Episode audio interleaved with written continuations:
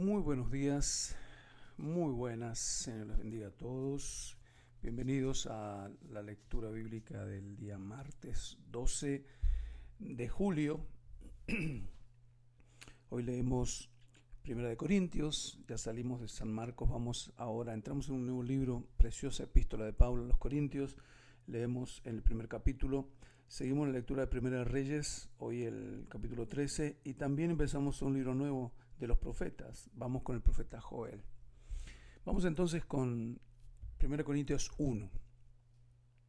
Pablo, llamado a ser apóstol de Jesucristo por la voluntad de Dios, y el hermano Sóstenes, a la iglesia de Dios que está en Corinto, a los santificados en Cristo Jesús, llamados a ser santos, con todos los que en cualquier lugar invocan el nombre de nuestro Señor Jesucristo, Señor de ellos y nuestro. Gracia y paz a vosotros, de Dios nuestro Padre y del Señor Jesucristo. Gracias doy, mi Dios, siempre por vosotros, por la gracia de Dios que os fue dada en Cristo Jesús, porque en todas las cosas fuisteis enriquecidos en Él, en toda palabra y en toda ciencia, así como el testimonio acerca de Cristo ha sido confirmado en vosotros. De, tal manera que en nada os falta en ningún don, esperando la manifestación de nuestro Señor Jesucristo, el cual también os confirmará hasta el fin, para que seáis irreprensibles en el día de nuestro Señor Jesucristo.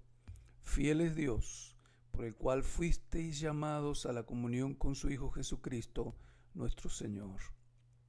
Os ruego pues, hermanos, por el nombre de nuestro Señor Jesucristo, que habléis todos una misma cosa, y que no haya entre vosotros divisiones, sino que estéis perfectamente unidos en una misma mente y en un mismo parecer.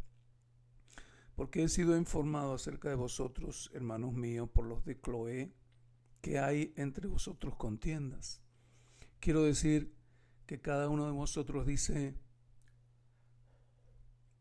yo soy de Pablo, y yo de Apolos, y yo de Cefas, y yo de Cristo.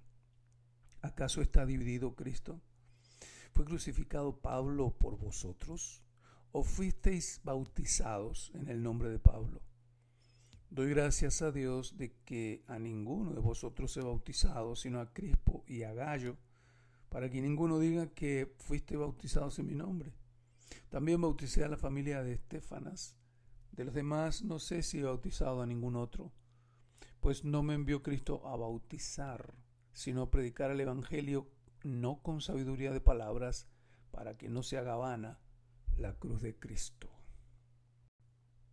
Vamos a la lectura del Antiguo Testamento.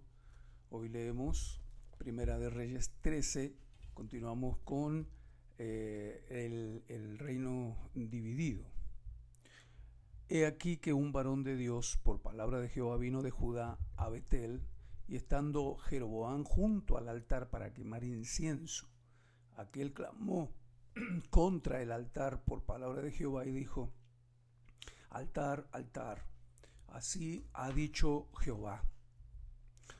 He aquí que la casa de David nacerá un hijo llamado Josías, el cual sacrificará sobre ti a sacerdotes de los lugares altos que queman para ti incienso, y sobre ti quemarán huesos de hombres. Y aquel mismo día dio una señal diciendo, esta es la señal que Jehová ha hablado, y aquí que el altar se quebrará y la ceniza que está sobre él se derramará. Cuando el rey Jeroboam oyó la palabra del varón de Dios que había clamado contra el altar de Beter, extendiendo su mano desde el altar, dijo, prendedle.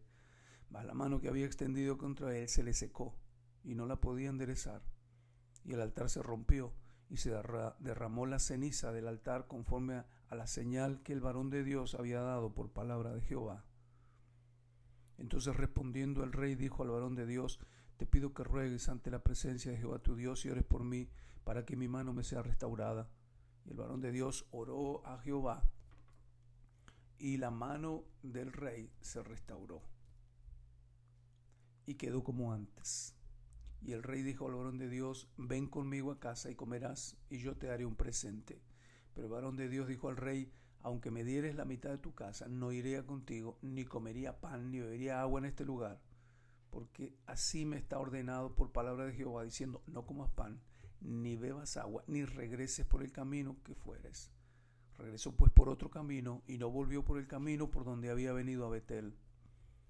Moraba entonces en Betel un viejo profeta, al cual vino su hijo y le contó todo lo que el varón de Dios había hecho aquel día en Betel. Le contaron también a su padre las palabras que había hablado el rey. Y su padre les dijo, ¿por qué camino se fue? Y sus hijos le mostraron el camino por donde había regresado el varón de Dios que había venido de Judá.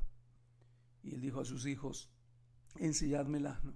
Y ellos le ensillaron el asno y él lo montó. Y yendo tras el varón de Dios, le halló sentado debajo de una encina y le dijo, ¿eres tú el varón de Dios que vino de Judá? Él dijo, yo soy. Y entonces le dijo, ven conmigo a casa y come pan. Mas él respondió, no podré volver contigo, ni iré contigo, ni tampoco comeré pan, ni beberé beberé agua contigo en este lugar. Porque por palabra de Dios me ha sido dicho, no comas ni bebas agua allí, ni regreses por el camino por donde fueres. El otro le dijo, mintiéndole, yo también soy profeta como tú, y un ángel me ha hablado por palabra de Jehová diciendo, tráele contigo a casa para que coma pan y beba agua. Entonces volvió con él y comió pan en su casa y bebió agua. Y aconteció que estando ellos en la mesa, vino palabra de Jehová al profeta que le había hecho volver, y clamó al varón de Dios que había venido de Judá, diciendo, Así dijo Jehová, por cuanto has sido rebelde al mandato de Jehová y no guardaste el mandamiento que Jehová tu Dios te había prescrito sino que volviste y comiste pan y bebiste agua en el lugar donde Jehová te había dicho que no comieses pan ni bebieses agua, no entrará tu cuerpo en el sepulcro de tus padres. Cuando había comido pan y bebido, el que le había hecho volver le ensilló el asno, y yéndose le topó un león en el camino y le mató, y su cuerpo estaba echado en el camino y el asno junto a él, y el león también junto al cuerpo. Y aquí unos que pasaban y vieron el cuerpo del que estaba echado en el camino y el león que estaba junto al cuerpo, vinieron y se lo dijeron, lo dijeron en la ciudad donde el viejo profeta habitaba. Y oyéndolo el profeta que había hecho, le había hecho volver del camino, dijo, el varón de Dios es que fue rebelde al mandato de Jehová, por tanto Jehová le ha entregado al león que le ha quebrantado y matado, conforme a la palabra que Jehová él le dijo. ¿Por qué se metió ese profeta a hacer lío? Dios mío. 27. Y habló a sus hijos y les dijo, ensilladme un asno, y ellos se lo ensillaron. Y él fue y halló el cuerpo tendido en el camino, y el asno, y el león que estaban junto al cuerpo, y el león no había comido el cuerpo, ni dañado el asno. Entonces tomó el profeta el cuerpo del varón de Dios, y lo puso sobre el asno, y se lo llevó. Y el profeta viejo vino a la ciudad para endecharle y enterrarle, y puso el cuerpo en su sepulcro, y le endecharon diciendo, ay, hermano mío, Después que le hubieron enterrado, habló a sus hijos diciendo, cuando yo muera, enterradme en el sepulcro en que está sepultado el varón de Dios, poned mis huesos junto a los suyos, porque sin duda vendrá lo que él dijo a voces por palabra de Jehová contra el altar que está en Betel y contra todas las casas de los lugares altos que están en las ciudades de Samaria. Con todo esto, no se apartó Jeroboam de su mal camino, sino que volvió a ser sacerdote de los, de los lugares altos de entre el pueblo, a quien quería lo consagraba para que fuese de los sacerdotes de los lugares altos, y esto fue causa de pecado a la casa de Jeroboán, por lo cual fue cortado, cortada y raída de sobre la faz de la tierra. Terminamos con la lectura de hoy. Como les dije, empezando un nuevo libro del Antiguo Testamento de los profetas, el profeta Joel. Hoy leemos el capítulo 1. Palabra de Jehová que vino a Joel, hijo de Petuel. Oíd esto, ancianos, y escuchad todos los moradores de la tierra. ¿Ha acontecido esto en vuestros días o en los días de vuestros padres?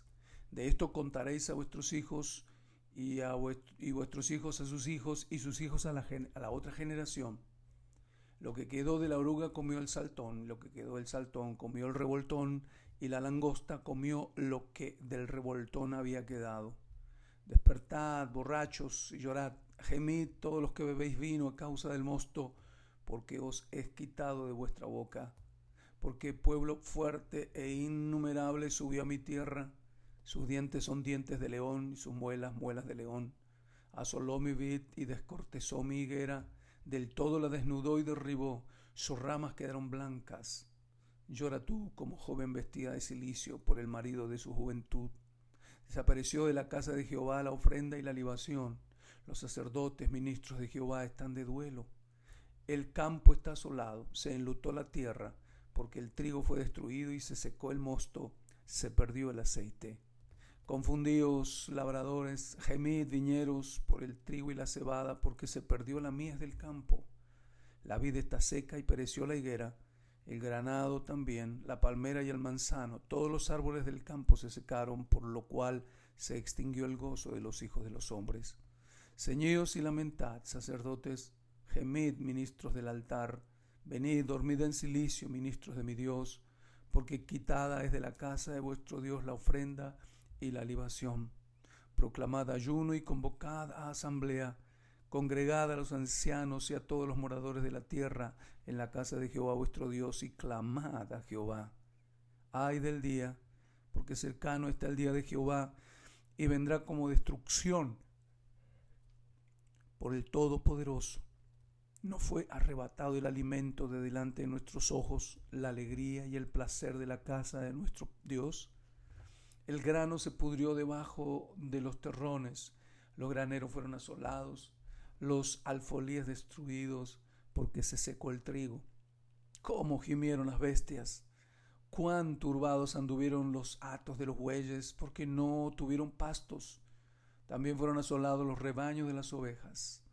A ti, oh Jehová, clamaré, porque fuego consumió los pastos del desierto y llama abrazó todos los árboles del campo.